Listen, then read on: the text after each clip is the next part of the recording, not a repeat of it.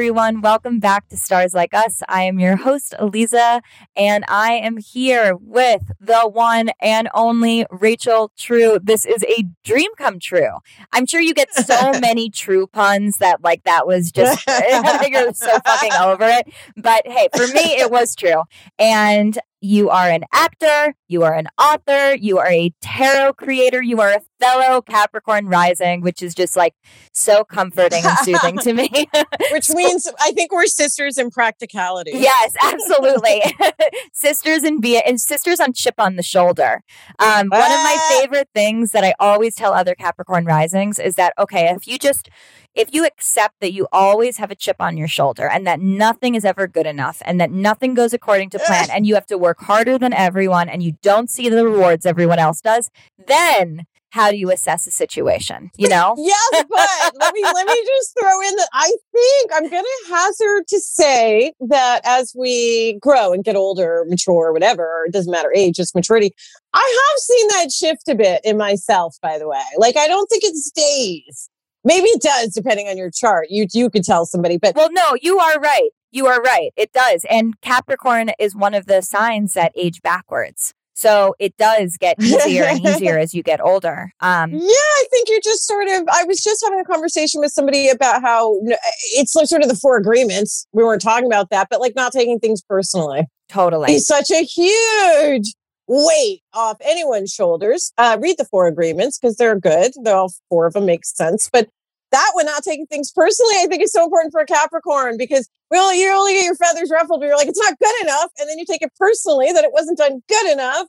And if you take that out of it and just go, well, it's not good enough. How can I fix it? The other side of Capricorn, the practical Totally, side. totally, absolutely. And you also are a Capricorn moon. So you're double Capricorn which I didn't know till about last year because I was like, oh, I must have something exotic as my moon. And I'm like, no, really?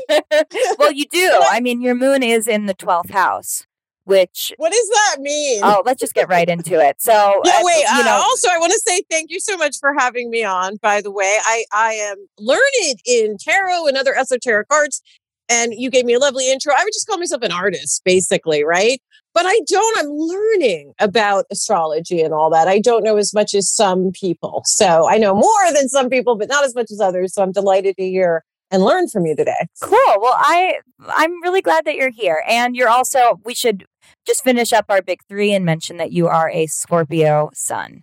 So for any listeners out there, if you are big 3 twins with Rachel, it would have to be Scorpio sun, Cap moon and Cap rising. And then I think I'm a Scorpio Venus. You also have, yeah, you have quite a, you have a little Scorpio stellium, um, which oh. is three or more planets in the same sign or house. I think I, I think I knew that. Yes. yeah. So, learning. but you know, I was actually just looking at Irina, some I don't know her last name, but Irina, the model who is now dating Kanye's chart, and she has Capricorn, and I know very, very thrilling. She has Capricorn and Scorpio, and I was sort of musing to myself about how what a wonderful pair Capricorn and Scorpio are together. Um, really? Yes, they they form what is called a sextile, as the aspect. Um, and sextiles are my favorite aspect because it's really like it's like someone coming up to you and whispering a piece of important information into your ear and then you're like oh got it. Like i wouldn't have been able to surmise that on my own but that important little piece of information that you provided you being either the scorpio to the capricorn or the capricorn to the scorpio like helps and clarifies it. Ah thank you thank you. So that's like how a sextile functions and i think scorpio and capricorn have like a really special bond because they both respect each other very much. So you have gotcha. that playing out in your own chart, um, you know, between your rising and your sun, your moon as well, even though your moon is at a little bit of a lower degree. But even still, having those Capricorn, Scorpio elements, there's, you know, this doesn't necessarily mean that your life is going to be easy, but at least there's a nice flow between those two placements. Gotcha, gotcha. I feel like, uh, again, not knowing much about astrology, listeners, uh, or enough, when I look at my chart, I'm like, I need some air. I don't have much air in there, do I? Let me see. Not a, not enough. Oh my god, you have no fucking air in your chart at all. don't I, wait? Do I have Libra somewhere? Well, do you have, have you somewhere? do have every uh, zodiac sign in your chart, but you don't have any placements or planets right in an air sign. That's that's that's a little fucked up, people. I'm not, I'm not gonna lie. so you know what that means. You have to you have to find so air in your chart falls in your first house. It falls in your fifth house of creativity. It falls in your ninth, eighth, and ninth houses.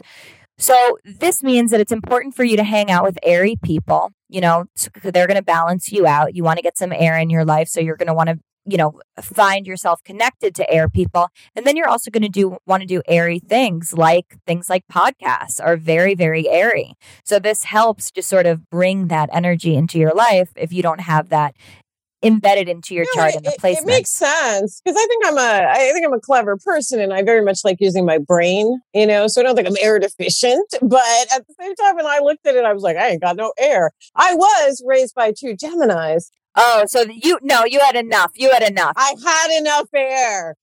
Uh, yeah, and I love. I always. I seem to date air men, and uh, that always doesn't. You know, not so much. but, but I'm drawn to that. That I think different kind of less um, emotional energy. Yeah, perhaps. I mean, air is exactly air is so neutral. Air is air activates. Yeah, yeah. It's less excitable in a way, but when it's excited, it's awful. But it's less excited. I like it. Um, so it's something I'm working towards, but that's something you could probably tell me about my chart. yes. I mean, there's also like the progress chart, which is your chart as it has changed over time, because using the technique of progressions, you're not the same person you were when you were born. For sure. And I had a question about that because, again, I'm learning um, with the progress chart. Does that mean, for instance, when I look at my horoscope, even though I have so much Capricorn in my chart, it doesn't always resonate as much as Scorpio does, to be honest. But now that I'm looking at my progress chart, should I be looking at, say, Capricorn and Aquarius or the signs further along? You tell me, ask no, me, naive no, woman. no, I would say that she's like, no, Rachel, no. no, I mean it's a good question, and oftentimes people ask the less advanced version of that question is, should I be reading for my rising sign instead of my sun sign in horoscopes? But at least when I write horoscopes, I write them from a solar vantage. I really gotcha. write them from the perspective of the sun and like how the sun wants to shine, which is going to always be sort of structured around like, well, what does your solar energy look like? And for you, that's in Scorpio. So what does your solar energy want to do? Oh, but it gets rising and sun signs too because I'm a very extroverted introvert, right? So the Capricorn, I think, is the more extroverted I can be, uh, do stuff and rah, rah, out in the world. And Scorpio side, I think, is the introverted. I just have to stare at a wall after I exert a lot of energy to recoup. So, well, interestingly, your Scorpio is in your 11th house, which even though you don't have any placements in air, the 11th house is one of the air houses. It's a social house and it's all about community and it's about technology and it's about media and gotcha. it's about expanding your horizon. So even though you have a scorpionic approach to that, the themes where you're going to see your sun sign play out is in air sign ways. So ah, gotcha, it actually gotcha. still is going to be operating in some way, shape, or form, kind of like an Aquarius. Oh, gotcha, gotcha. But I wouldn't check those. I just kind of keep checking on Scorpio. Yes, especially because horoscopes are invitations. They are certainly not to be taken literally. There's absolutely no possible way that 12 no, different I, horoscopes could apply to everybody. You know what I to, mean? To, to, I do. And I always say that same thing about um, uh, general tarot readings too. I mean, it, listen, people, it's a people, their collective consciousness is a real thing. Yes. You can pick up on the energy, but everybody is an individual with free will or fate chomping at their back. I don't know, but uh, not it's not going to be applicable. So I always say with tarot readings on YouTube or TikTok or whatever, like just know that you're almost choosing it like a TV show in a sense, which is a little different than an astrology reading, which I think digs in a little more, frankly. But a tarot reading on social media, you can take it, but you've also got to know that you're choosing to watch the one that says you're going to get the person, or you're choosing to watch the one that says you're free, or you're choosing. And then you got to see what resonates. And I'm not saying you can't get a real reading off it, but this is why I wrote my book and and kept it reasonably priced so that people could learn to do it themselves um, to be honest. You know, I love empowering people and I love that you're doing a podcast like this too, so that people can kind of learn some of this themselves. Yes, yes, yes. Uh, it's empowering, I think, to know how this stuff is not out of reach for everybody, but it does take like to get to your point, it takes a lot of hours. Yes. You know, it takes hours of study. Yes. And I think that to your point, it's also, you know, on one hand, these tools are extraordinarily empowering. But then on the flip side, they can also be tools for manipulation, right? You have to be really Girl, careful. please. The reason to learn is not because it's you know good for your health it's because it's good for your mental health.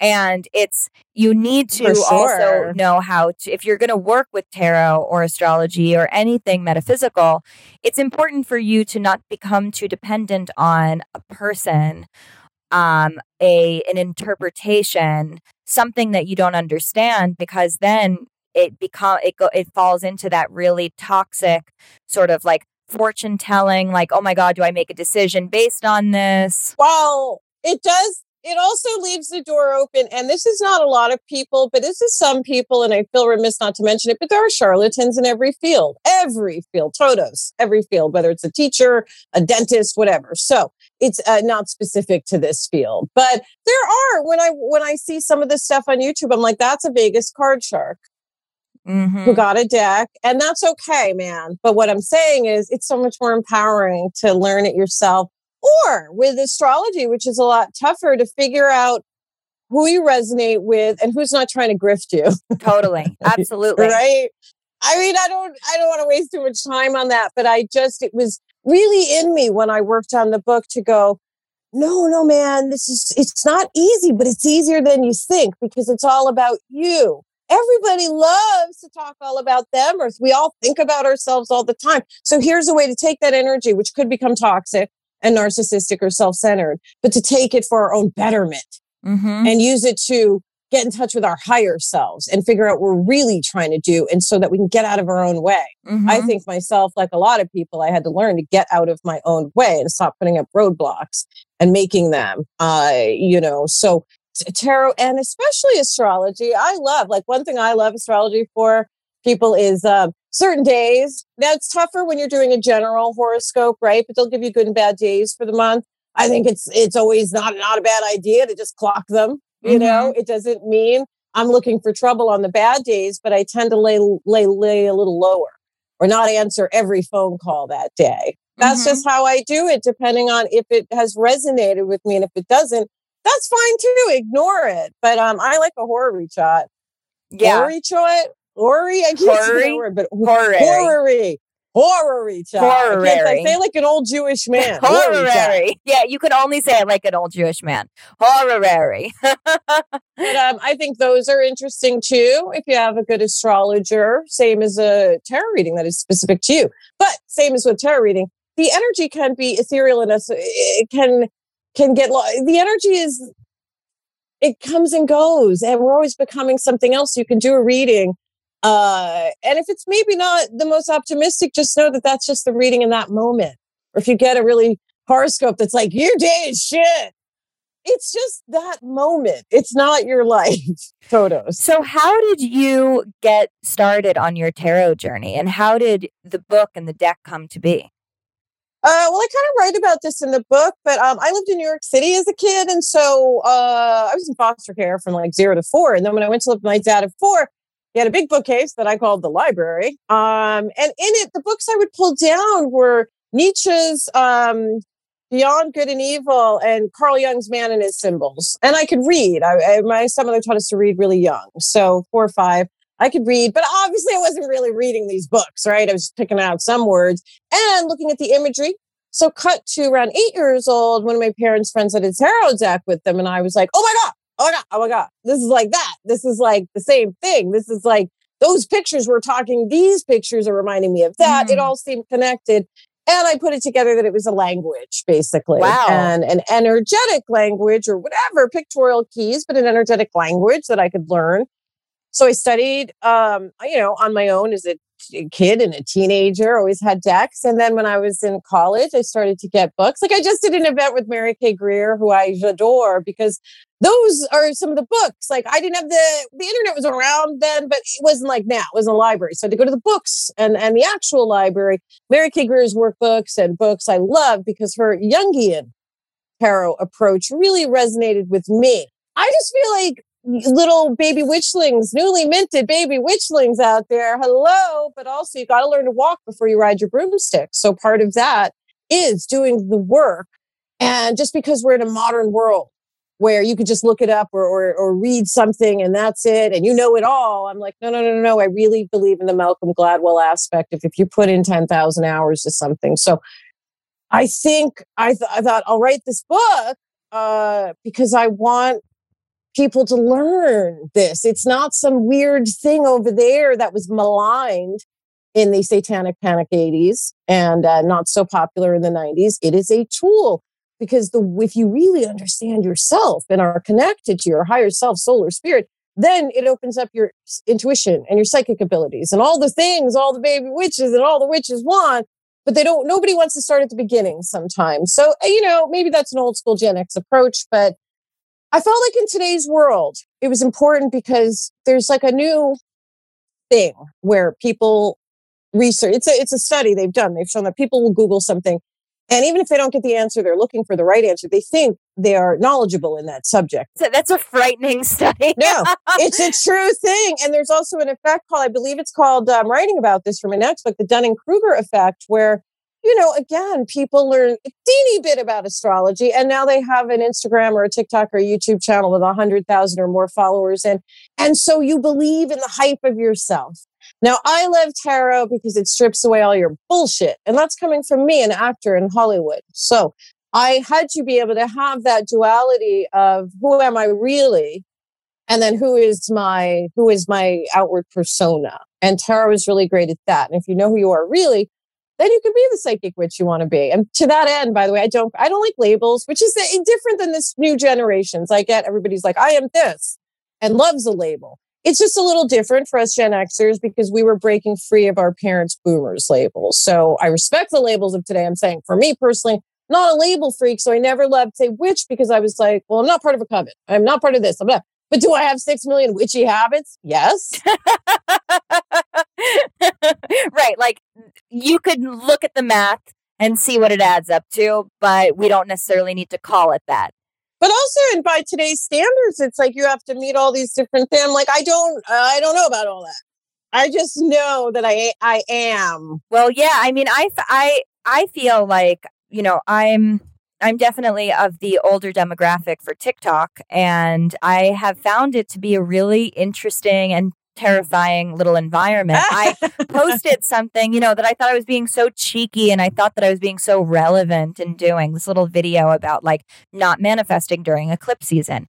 And the responses right. that I got, the duets that I got were so hostile, accusing me, saying I was fear mongering, like I'm doing it for clout. And I was like, wait, are, first of all, like, isn't anyone who's using TikTok doing it for clout in one way or another? You know, like, second of all, like, this is my practice. Like, I thought that you're supposed to come on and say what you do. If am I doing this wrong? And then I've talked to some younger kids about it, and they were like, no, no, no, it's because people do say really crazy, terrifying, shocking, horrific things to try to get attention and people are wary of that and it's like okay that's bad people shouldn't do that but like this isn't that but i think that it's just getting everything all distorted.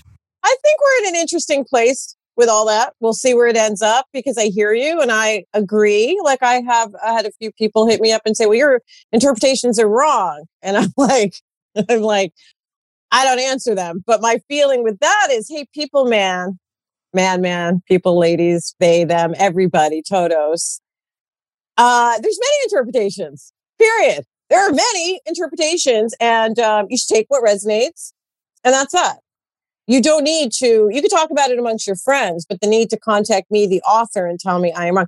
That speaks of another um, psychological thing on their part of needing to feel powerful. Yeah you know and yeah. so that's not for me to worry about that's someone else's baggage i got my own over here to look at but i don't worry about that but i think oh we're in the, it's a little narrow-minded then if you think it's wrong or right there's no in between life is very gray but I think that it's interesting to think about this like Google effect that you're talking about and that on a generational yeah. level, you know, because I also grew up where you would have to go to a bookstore or a library in order to learn about a topic.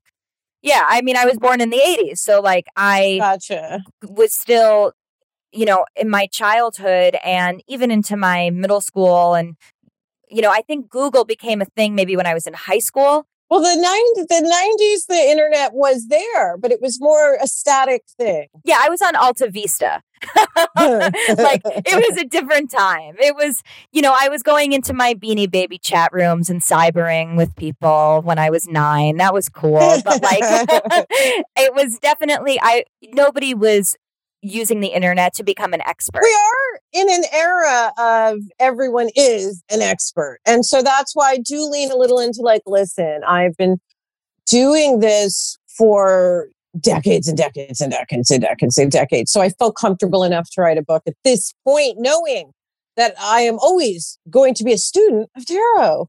Period. End of story. That's the truth. Like, it, and you know, people will ask, "What's your favorite card?" And I'm like, I, "It's always evolving, right? Depending on where I'm at in my life and things like that." And so, I guess I wish people coming up now would just realize, like, it's a never-ending process, and we are we are always go growing and becoming something else. So the second you think you got it all in the bag and you know everything about tarot, you don't, or everything about astrology. Yeah, that was. I don't. mean, the whole point is the fact that you're never going to know everything about it. I th- I think so. Um, for for me, but again, I understand that if there's so much information at your fingertips and you see it and you're like, I know it, I got it. I think those people though will find you hit a plateau, just like we all did in our own practices and and lives and love lives and whatever it is, right? You hit a plateau, and then you realize, oh, now's when I probably go back and refresh and really dig in and look. And um, I think that's important to do. Even when I was working on the book, I was well aware there were so many interpretations and that's why i call them interpretations people not definitions because this is my interpretation and some of them are a little more traditional actually and really old school like my four of um, you know the four of pentacles on youtube has become they're holding on to you and i'm like is it? I don't know. Or the prince of swords page of swords princess of swords has become they're spying on you card. Now i could see maybe but i also personally i think the four of cups where someone's offering you a cup that you're not necessarily into or vice versa that would seem to indicate someone's looking at you that you're not paying attention to. I'm not disagreeing with the, the page of swords. I'm saying these modern interpretations of the cards are fine. We're layering them in but we're losing some of the old interpretations whereas like i said the four of pentacles is about holding on to things right? The person is holding on to the coins and they're a bit miserly but it doesn't imply necessarily they're holding on to you like that. It's almost to me that card reads as they're holding on to their, themselves and their stuff. That's how I see it. It's an insular card when you look at all the fours, the four of swords, right? Four, that's the person alone. They're alone cards, four of cups, alone with someone looking at them. Um, even four of wands. These are cards so to say that's someone who can't stop thinking about you with the with the four of pentacles, I'm like, I don't know. It would depend on the other cards around it.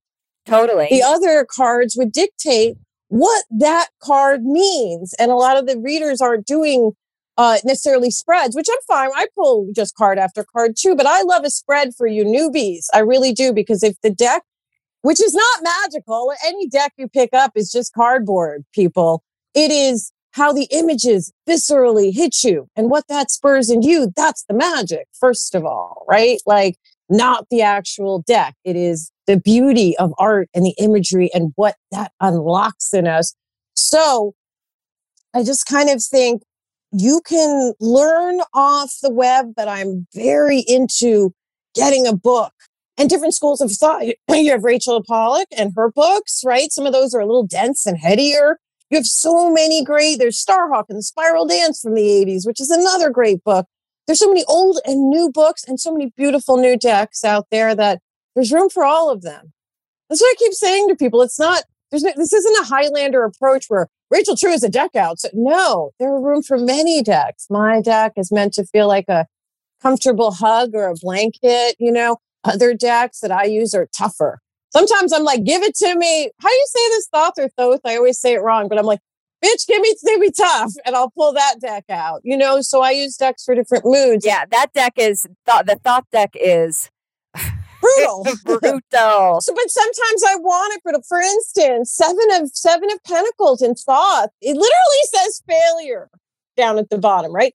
Now, in my deck and other decks, and I kind of was um, inspired by Mother Peace's version. I love that Frank, deck so much. it's such a me too. It's such a beautiful, gentle deck, and they go with an older traditional, more traditional thing, which is going into yourself and taking care of your stuff at home, your own stuff. We forget pentacles are tangible, right? Earth's energy, practicality, Capricorn things you got to deal with, right? And I think Mother Peace actually is someone kneading and baking some bread in a little enclosed thing. That's their version of Four of Pentacles. Um, I think you got to synthesize all these different meanings. That's when we know tarot better is when we have, we ping at all the different things and the one that is the truthful resonation of that card. The other thing I do in my book is um, I don't do, I just never liked reversals when I was a kid. My eye didn't like it. I'm very, I think I'm not even kidding about this. Like I'm I, eh, not autistic, but the way my brain works is very weird. So, I like for math, I had to learn by pictures. It was very hard for me with numbers. Well, I would also wonder because I take things, I don't like reversals either. And I take things very literally, which I found out is yes. not how everybody else feels. Well, reversal feels negative. Oh, reversal felt a little negative, but also as a kid, I was like, it's upside down. I can't fucking see the imagery. What, what's happening?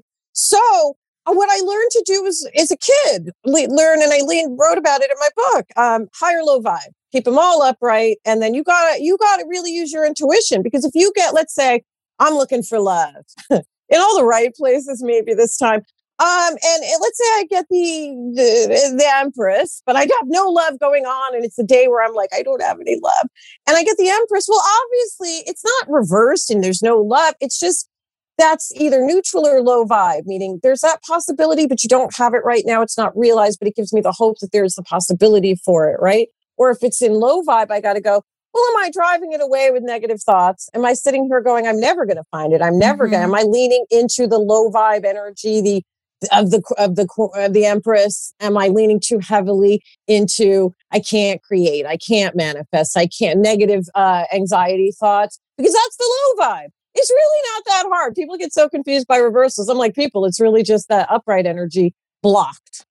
You know, it can feel blocked. And the same thing with court cards. People get so confused. Mary K. Greer breaks down court cards so well. She has a book out, a reissue of one of her books called Archetypal Tarot, if you want to dig into court cards too. But um, they're sides of people. They are sides of yourself mostly. And then there also can be other people, absolutely, right? But does a court card always mean there's a third party interloper in your relationship? No, not always. Just like on if you learn tarot off YouTube, you think any three card means they're cheating on you. That is not always the case. It's just not.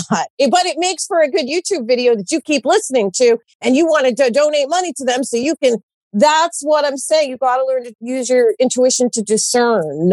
I think that you hit the nail on the head, which is that it's you're going to get a lot more views, bites, likes, whatever if you say something controversial, which That's right. I get fine, but it also makes it kind of it, it does do damage to metaphysical practice because it puts metaphysics on that moral binary of good and bad and the whole beauty of it is that it's neutral you know? The whole beauty is that it's interpretive. Yes absolutely it is interpretive. You're going to see something that i don't. It is interpretive. And and then i find that um everybody's a critic these days too. Like there's a whole subculture of reaction videos right? So then there's right, a reaction right, right. video to you putting up your video or a reaction video to a reading I did for a celebrity. And I'm like, this is where I struggle because part of me is like, get off my lawn. I don't give a fuck what you say. that's the tough Capricorn side, right? And then there's another side that's like, do whatever you want, kids, adults, kids, doesn't matter.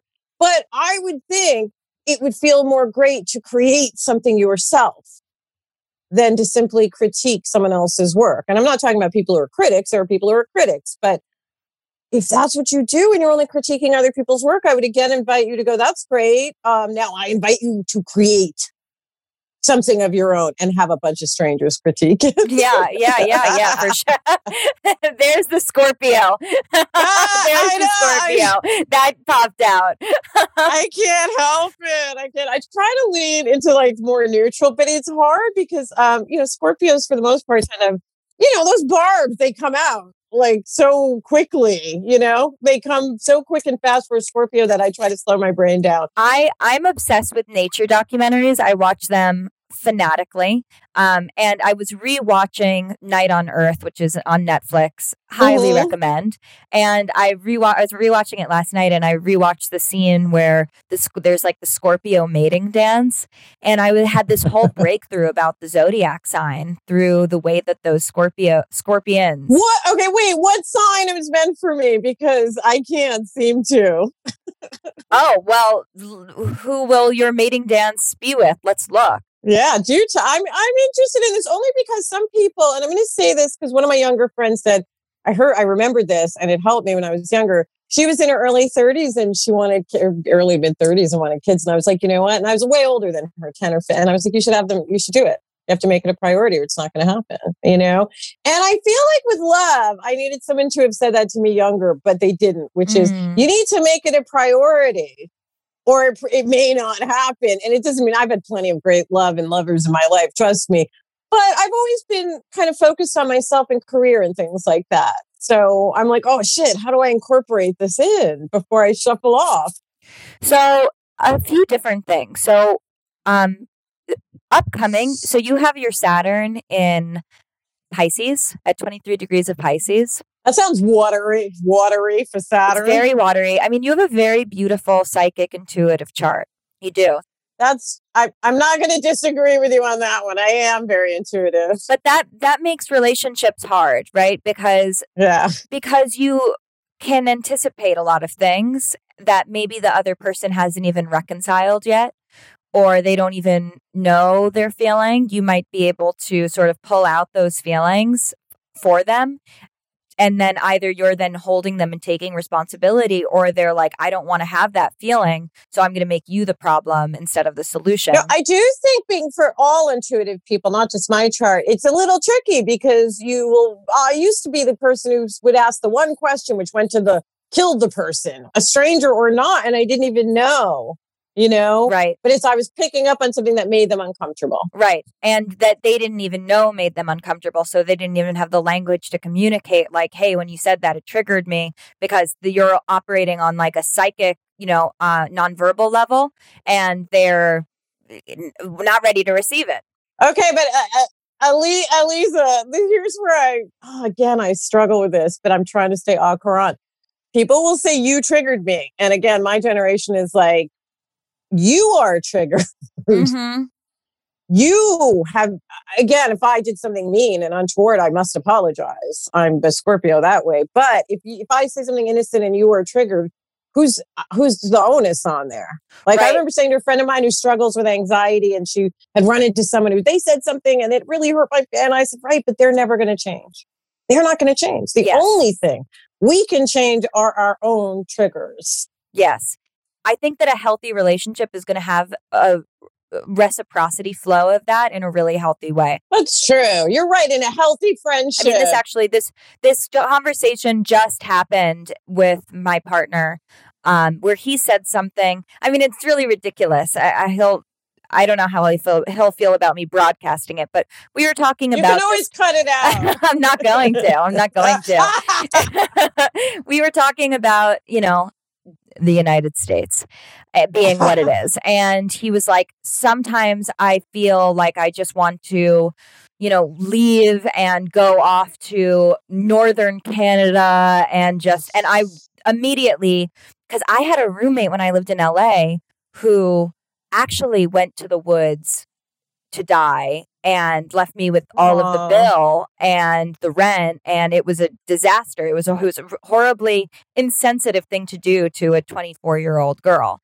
Um so I when he said that I was got so upset and I was like so oh so you're just gonna leave you're just gonna go and blow it all up but you probably didn't even know why in the very first in the instant moment, no you I didn't I was just like were just abandonment like, issues right abandonment issues Right. immediately come through Yes, yes, and then he was like, You didn't even let me finish what I was saying. He was like, I'm being dramatic. And I was like, But you should know better than to say something that would imply that you're going to leave me when I have abandonment issues. And like this scenario has already happened in my life. And we, you know know that. And he was like, okay, but you're really reactive right now. And I was like, but I'm reactive because you made me reactive. But see, that's where I, as a Gen Xer, I'm like, oh, did I? Or were you? I know, I know. It's a fine line. Because, but to me, the, the most enlightened way, which I couldn't have done in the moment either, I'm a Scorpio, would have been to say, I am triggered, not you made me. It's a syntax thing. Totally. I, what you, I am being triggered. Maya, I am me. I, my abandonment issues.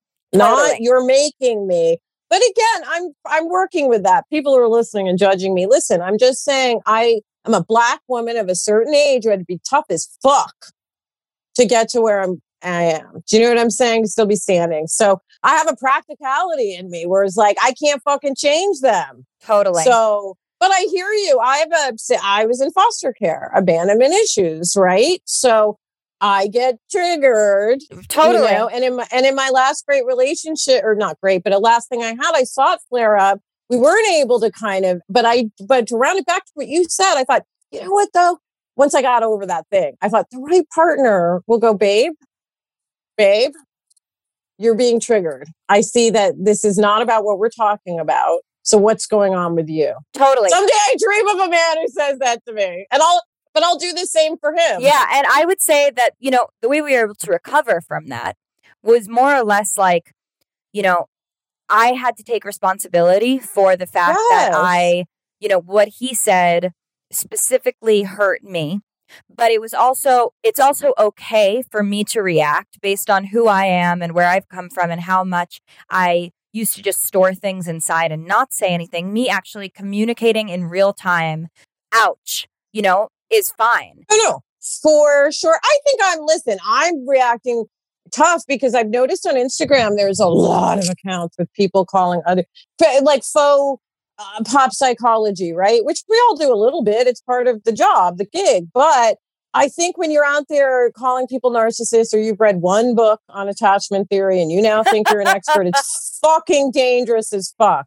And I like all those books, man. You should read the books on attachment theory, but then to go on and propel yourself as an expert on that, I think is incorrect online, you know, because it, a lot of them take away the onus. You just said what you said is true. It's okay for you to have that reaction. You also need to own it and figure out where, how, why, because it's not entirely fair for your partner. But then again, your partner needs to be sensitive to your needs. One of the best things I like about the uh, Science of Attachment book, and I'm forgetting the authors, but it's the one with the red stripe on the cover, is they give you exercises. Let's say you're insecure and your partner is secure or aloof. You see, babe, or whatever you call them. I'm I I know it's gonna seem weird to you, but would you mind sending me a text like maybe three times a day? Three times if I hear from you three times a day, all of a sudden I feel really secure. And um and I and and I need that. Would you be able to do that? And if they're like, oh, that's weird, but okay, then fine. But if they're like, fuck you, what the fuck you needy bitch? That's a sign you're not compatible. It's not Yes. a sign they're a narcissist. Yes. It's not actually a sign they're a narcissist, by the way. They may be an asshole, but doesn't make them a narcissist, technically. It just means you're not a couple then, even if you're like me, where you're like, but I love them. yeah yeah no i mean i i say this to people all the time when it comes to for instance sex you know like you can someone who wants to have sex and then never talk to you again doesn't make them a bad person Doesn't make them a narcissist. It doesn't. yeah the problem is that that wasn't communicated that you didn't communicate where you what your how you want to have sex yes And American women, uh, less your age, by the way, because you're what, a baby? You're the youngest of the millennials, or are oh you no even i'm the younger? I'm, I'm the older of the millennials okay so you're a millennial and right and and i'm a gen xer and i just think there is a little bit of difference in that but i do think millennials owning some of their behavior is important and you're doing it frankly Yes, yes. I mean, also part of unfortunately the you know the joys and the curse of being a Capricorn rising is growing up super fucking fast. So a lot of the lessons. yeah you know what when i when i picture myself as a kid which i did i did smoke cigarettes from like 18 to forever but i quit um but as a kid i picture myself as like a seven year old with a cigarette going when the fuck is this shit I, I just need to be a grown-up I was, you know, waiting to be a grown up. Oh yeah, I I hated I hated childhood. I really couldn't stand it. I didn't hate it, but I didn't love it, and I feel like I'm, you know those people are like, it was the best time of my life. I'm like, what the fuck are you talking no, about? I I always wanted to be older. I um and it wasn't and it's not in one of those ways now where I'm like, man, I really wish that I had appreciated being 7. Like no, I really really it, I remember feeling very frustrated that nobody would take me seriously and that I was being always like, you know, pat on the head, like, oh, yeah. But that's when I realized that the, the great thing about, um, because listen, growing old is a privilege, right? I had a brother who passed at 28. Not everyone gets to grow old, people. Uh, it's a privilege. Um, but I realize now that I'm this age, people had to take me seriously, actually. Oh, simply because of the numbers. I'm still same goofy me, but oh, now I'm an adult you know? And um, so that's why I was like, well, yeah, I will write a book, especially on a topic I actually know a lot about, you know? I, I want to mention though that, you know, when it comes to love stuff, I'm very, oh, very, yeah. very excited for 2022 for you. Wait, yeah, let's hear because I want to know because it is the one thing you're not supposed to tell the people the information, but she can see it in my chart. And I don't, I think I've talked about it in the book. I actually have an essay about it. Like I said, it's the, I have manifested some tremendous amazing, man. I mean, these guys are spectacular. I've got songs written about me. I've got poems written about me by these artists, but it isn't anything that was lasting and um, or particularly compatible. yeah. So an interesting thing in your chart is that you have Chiron and Saturn conjunct. This is a very powerful placement, um, and it's a very is that bad? It's no, it's not bad, but it's it's something to reconcile. It's something to know how to work with. You actually have a really interesting, beautiful uh trine between your Saturn, Chiron, and your Sun. And Chiron means there's a wounding there, right? That's right. And that's also opposing Pluto um, and Mars. Oh, that's my pl- that's my planet. Almost exactly uh, almost exact opposition between these. And what this sort of feels and looks like to me is there's a lot of um, softness that needs to be in your relationship because there's a lot that needs to be there's it needs to be safe you know it needs to be really really safe for you. It needs to be safe for you to transform. It needs to be safe for you to be as spiritual as you need to be. It needs to be safe for you to be as strong as you are. Even just to be in the relationship, it needs to be safe. Because this, I remember this one guy said to me, like after like the second or third day, he was like, "I know everything about you," and I was like, oh, "As a Scorpio, impossible! impossible! Impossible! I was like, no, it was nuts to me. I thought you think you know everything about me based on three dates and a little intimacy. No, you don't know any. It's it's an onion. People are onions to be unpeeled, right? Oh yeah. I mean, to me, a, it was a red flag. Very red flag. That's actually. a really very disturbing oh, statement. Well, it was very judgmental. It yeah. was judgmental. So I was like, oh, and that didn't feel safe. No, obviously. no, no, no. And it's presumptive to say something like that. You know. Or it could have been designed to actually, I don't think it was. I think it was a spur of the moment thought, but it could have been designed to hurt. But here we go, people. Here's where it doesn't really matter what the other person's motivation is in situations. This is another thing I've learned that when I'm doing readings or so much doesn't mean I won't do a reading about someone or whatever. But really, don't you think we all spend so much time going, well, why did they worry about someone else's motivation when it's our own? It's our own triggering, it's our own abandonment issues, it's our own stuff that that laser focus. If we recouped all the time, we thought about other people and placed it on our own spiritual growth, oh my God, yes. the world would be vibrating differently. Yes, yes. I mean, it's also important to remember that we'll never see another perspective other than the one that we have in our own chart. Well, all right. So, anyway, that what 2021's a wash? No, 2021 isn't a wash, but 2022 is going to be really phenomenal for you. I mean, 2022, eh, we could look back to old dates to see, you know, what was going on the last time Jupiter was in Pisces. So that would have been the year huh. 2010. Oh, wow. Interesting. Interesting. Where I was not dating anyone. Here's my truth. I, I think it's really true. I rarely, if ever, get asked out, too. It's the truth. So I think I think I'm taken or out of their league or something like that, or I don't know. You yeah. know, and I'm not talking about I'm not talking about Instagram ass out. Like I got guys in my DMs going, "What's up?" But sir or madam or whatever. But I date guys. But like sir or madam, how about this? how about you introduce your goddamn motherfucking self instead of like when guys write, I want to take you out. I'm like, you've just shown me you're comfortable stating your own needs. How do you put yourself out there? How do you make yourself available to love? What? I mean, I know, is it going to knock at your door? No, no, I do get out there actually. Like before the pandemic, we, you know, I was going out. Me and my friend were marveling. We were going out a lot and we were like, we went out a lot. And still, I think you're going to meet someone at a music show. Oh, I'll buy, I'll buy that for a dollar. And Yeah. now that, now that the pandemic's over, like all bets are off for the pandemic, right? I just had to not call that a wash. I am on a very exclusive dating app where everyone's famous or a DJ, an aging DJ who just got back from Ibiza. If it's Raya, then they're also maybe a model photographer, which was a nonstop truth when I was on that app. I was like, Lady. oh my God. Wait, I know I haven't checked it in months because I was like, you ain't gonna get no no date off that, but you are gonna run into a lot of your friends on there. That's the only one I've been on because I went on a normal dating app and um it wasn't for me. How's that? It Yeah. was too too moss, too moss. But yeah, I agree. Uh, like I said, you have to. Like I, one of my realizations was, oh, you kind of have to make it a priority. And a word that you used, which was really good, was something you said soft.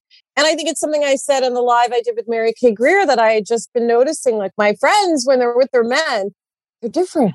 Mm. They're different. And when I was younger, I used to think, what the fuck is wrong with them? Now I'm like, oh, Rachel, they're just being soft. Mm. They're showing another side of Mhm. themselves that was brought around by the love they're feeling. And so, you know, I was like, there's a softer side to a Capricorn Scorpio. We just have to unearth her. Yeah, yeah. I mean, it's also, I look to the descendant, you know, I look to see what's going What on is that? across the way. So it's the opposite of your rising sign. It's What is what? so your rising is the ascendant and your descendant is what was setting, what zodiac sign would be on the other side of the horizon when you were born. oh, what is that? It shows the seventh house. So it shows, you know, how you imagine other to be, you know? So it's both you as it relates to other, and then it's also kind of like what your ideal other is, what complements your chart. But it's not Oh. you, it has to be you on the other side of the horizon, and which is Cancer because you're a Capricorn rising.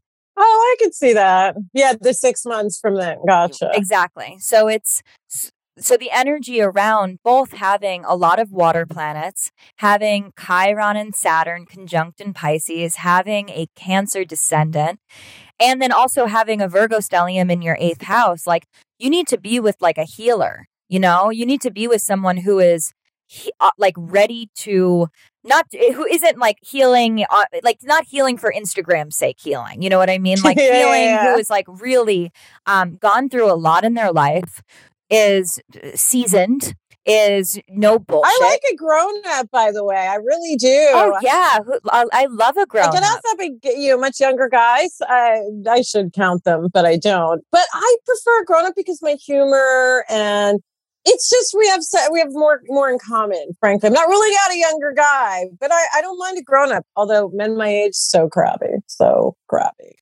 I just, you know, this year we're going to have Jupiter is in Pisces right now. It's going to soon go back into Aquarius. But next year is going to be just with Jupiter in Pisces, it's just going to be a phenomenal year for art and music. And Oh. creativity and spirituality. And it's just, I feel like there's going to be a renaissance. And I have one more, one more question for you about this chart because I when I looked at it, I was like, oh, I don't have any planets in like my fourth house, which would be relationships, but I have uh, planets, a bunch of planets in the tenth house, and then no planets in or one planet in the twelfth house. What does that mean exactly when there's no planets at all in a house and then a clump in another? it's really actually uh, what it means when there's a clump is when it's a stellium. And it's just Oh, a con- oh, it's a concentration of energy. Um, uh huh. And the fourth house is home and family. The seventh house is relationships. And you do have Jupiter, the planet of expansion, in your seventh house. Something in this life. So you do have something, but to not have something in a house actually doesn't really mean much of anything. Uh, Oh, it's okay. more, we focus more on where things are to see where things show up. But then beyond that, everything is on an axis. So even if, so let's say for you, you have a ton in your 10th house, you don't have any personal planets or any planets in your fourth house. The 10th house planets are still speaking to the fourth house because they're on that axis. Oh, and then the other thing I thought was interesting about being, you know, Gen X age is um somebody brought up, well, you know, you've got another Saturn return coming. And I was like, fuck, that's true. And um, but then I look back, I found someone who did told me when my last one was, and I was like, listen, I was that was great. That was a fabulous time in my life. If that was my Saturn return, it was amazing.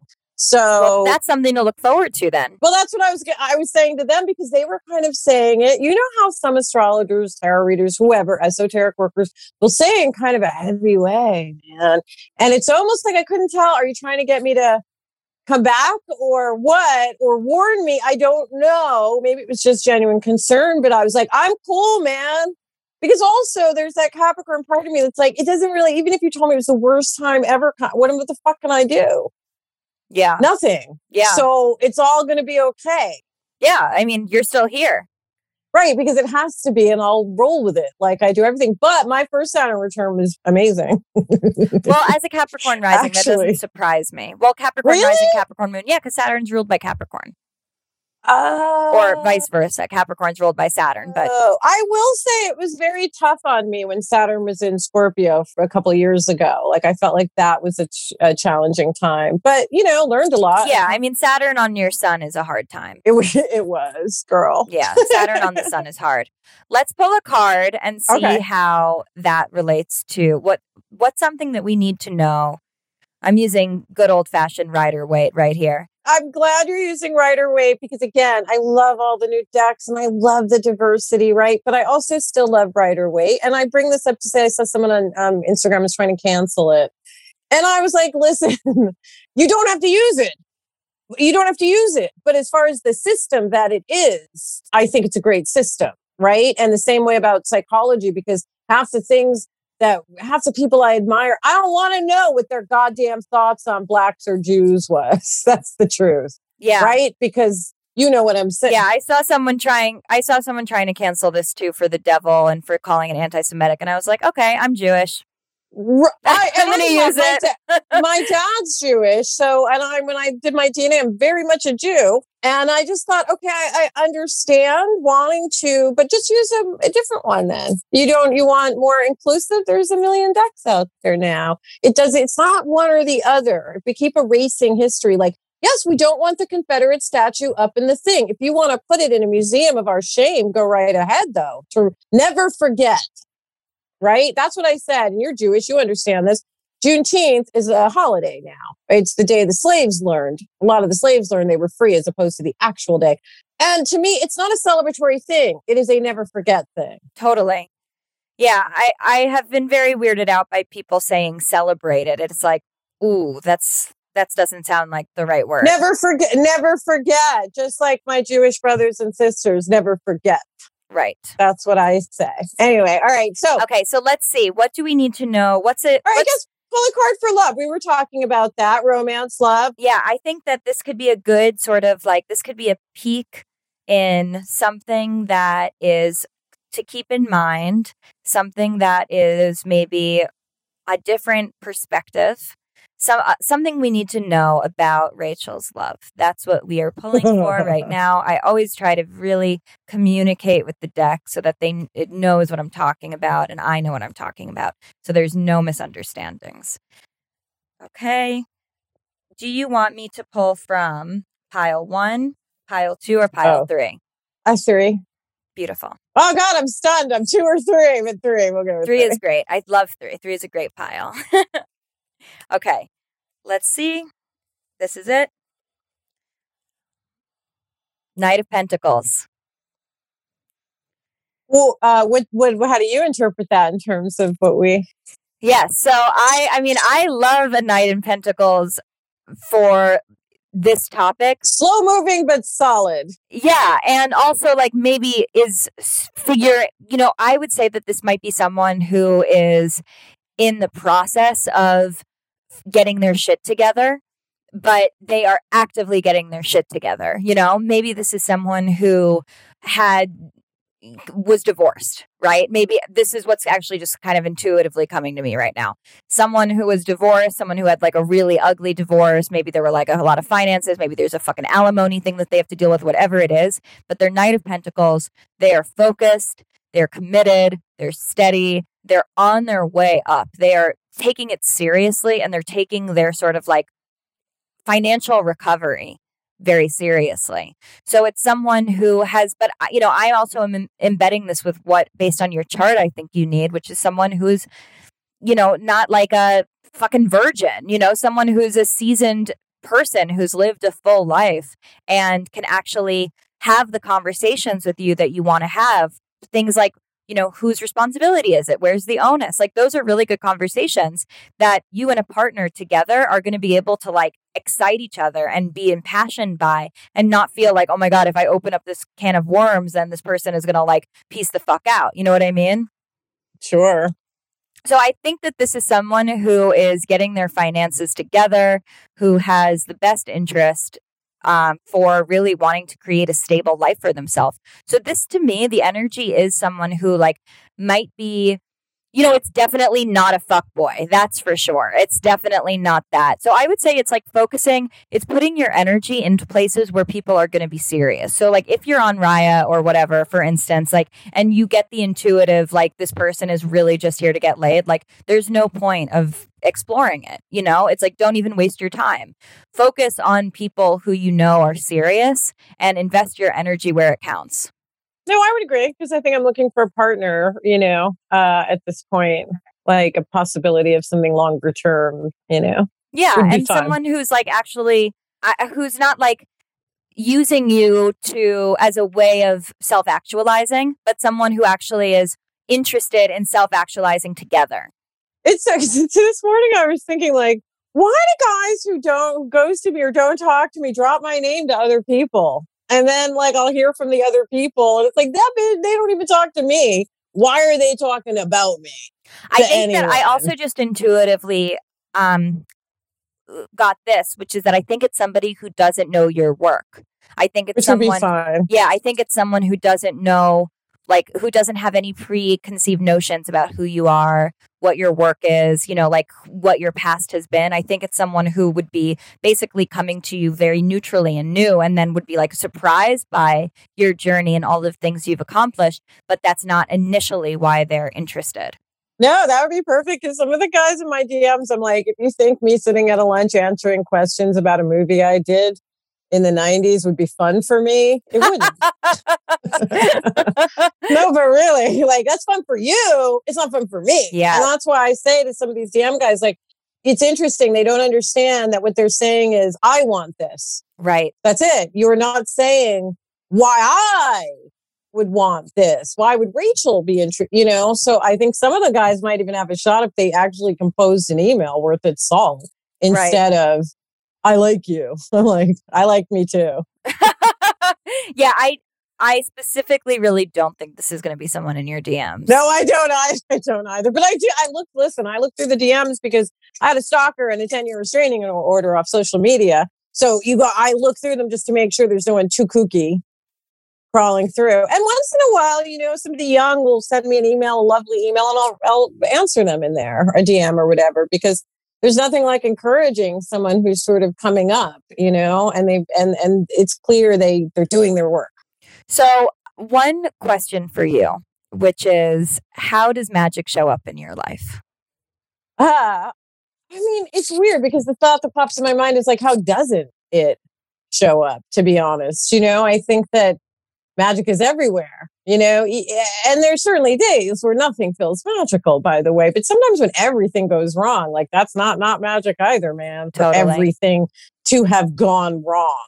Um, so I think it's everywhere. It's in everything. And that's why I say, like, I would consider, I call myself an artist because there's magic in that in creating whether it's writing uh, or, or uh, i like to sew old timey clothes or creating something out of a flat 1d thing into a 3d there's magic in thought when you have an epiphany which is again for people who are scared of the tower which i get you know i use that for the death of my brother in my book but the truth is the tower can be a spiritual epiphany too. It doesn't always have to be a horrible dramatic terrible no good bad uh, ending. It can be a bolt of inspiration, which is magic in itself.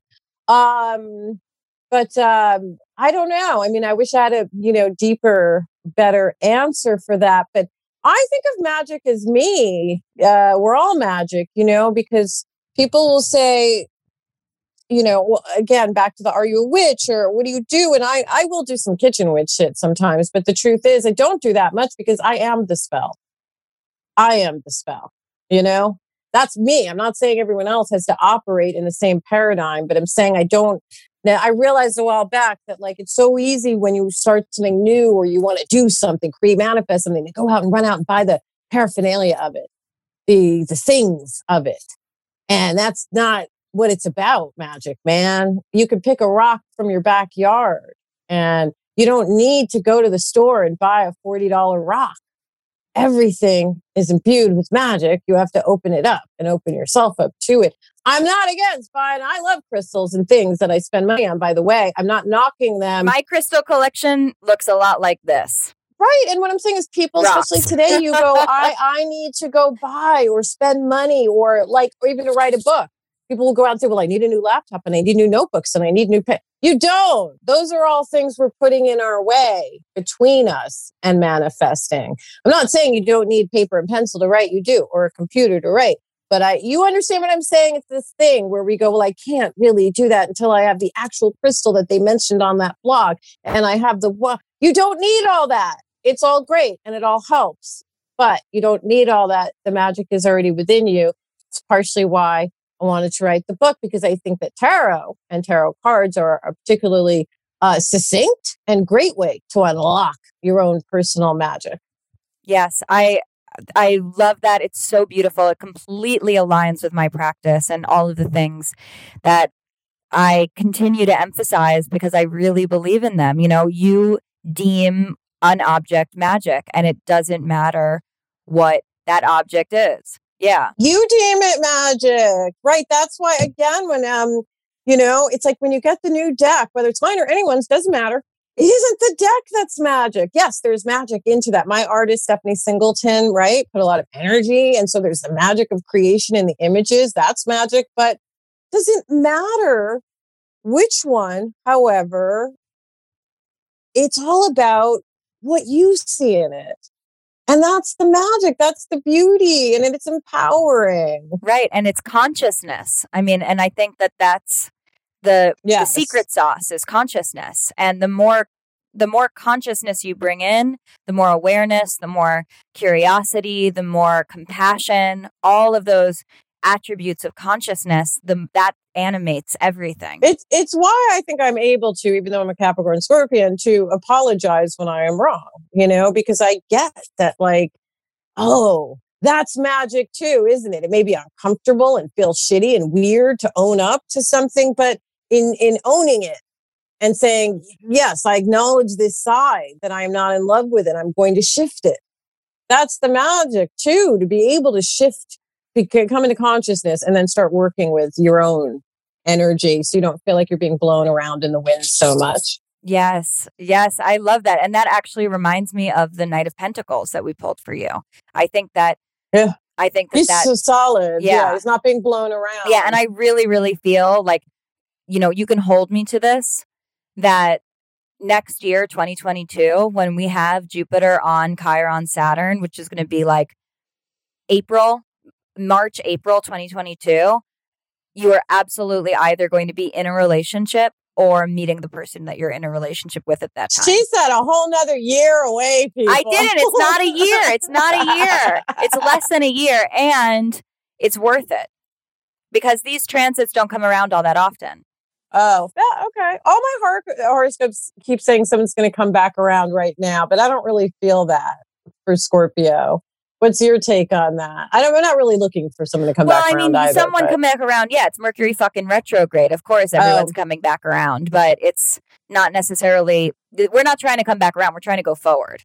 Yeah, no, I agree. I agree with that. Doesn't mean it's not normal to have our feelings about the past, but I do kind of get like, oh, there's excitement in the future.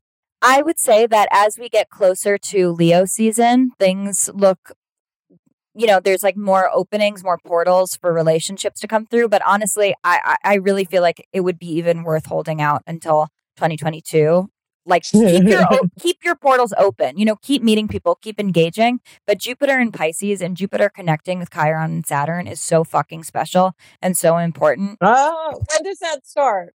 In April? Well, it's it started already, but then it's going to go Oh, retrograde. But then in December, uh, at the end of December, it's going to come back into Pisces, and then it's going to beeline like right for those, and it's going to be really profound. And it also aligns because it's in your second house of finances, and Knight of, and it's kind of Taurus theme, and Knight Gotcha. of Pentacles is kind of Taurus theme. So like, there's a lot that's sort of synchronizing right now over that. I'll buy that for now. Now, here's my next question. How do I get, uh, like I, I said before, like I like grown up men, you know, my own age, but how do I get all the grandpas out of my DMs going, hey, we should go out because I'm old too? They literally say that. And I'm like, see, that is not, that is not the way. I, I have I have no active solutions on managing a DM box. I for me it is it is literally just like my jaws no, on the I floor know. at all times. I know because they always like amuse me. Like I'm like, oh my god. And also, just because we're both a certain age doesn't mean we're compatible either. That's the other thing for some of those guys. You know, because a lot of these guys are like, I'm really useful too, like you. And then one guy was like, he went to bed. He told me that, and then he like conked out at 9 p.m. on a Saturday night, and I was like, you're not like me. I told you, You're proof. I'm a night owl, energetic lady. Um, so yeah, we'll see. well, you're gonna have to keep me posted, Rachel. Keep all of us posted. But in the meantime, where can we find you and find your book?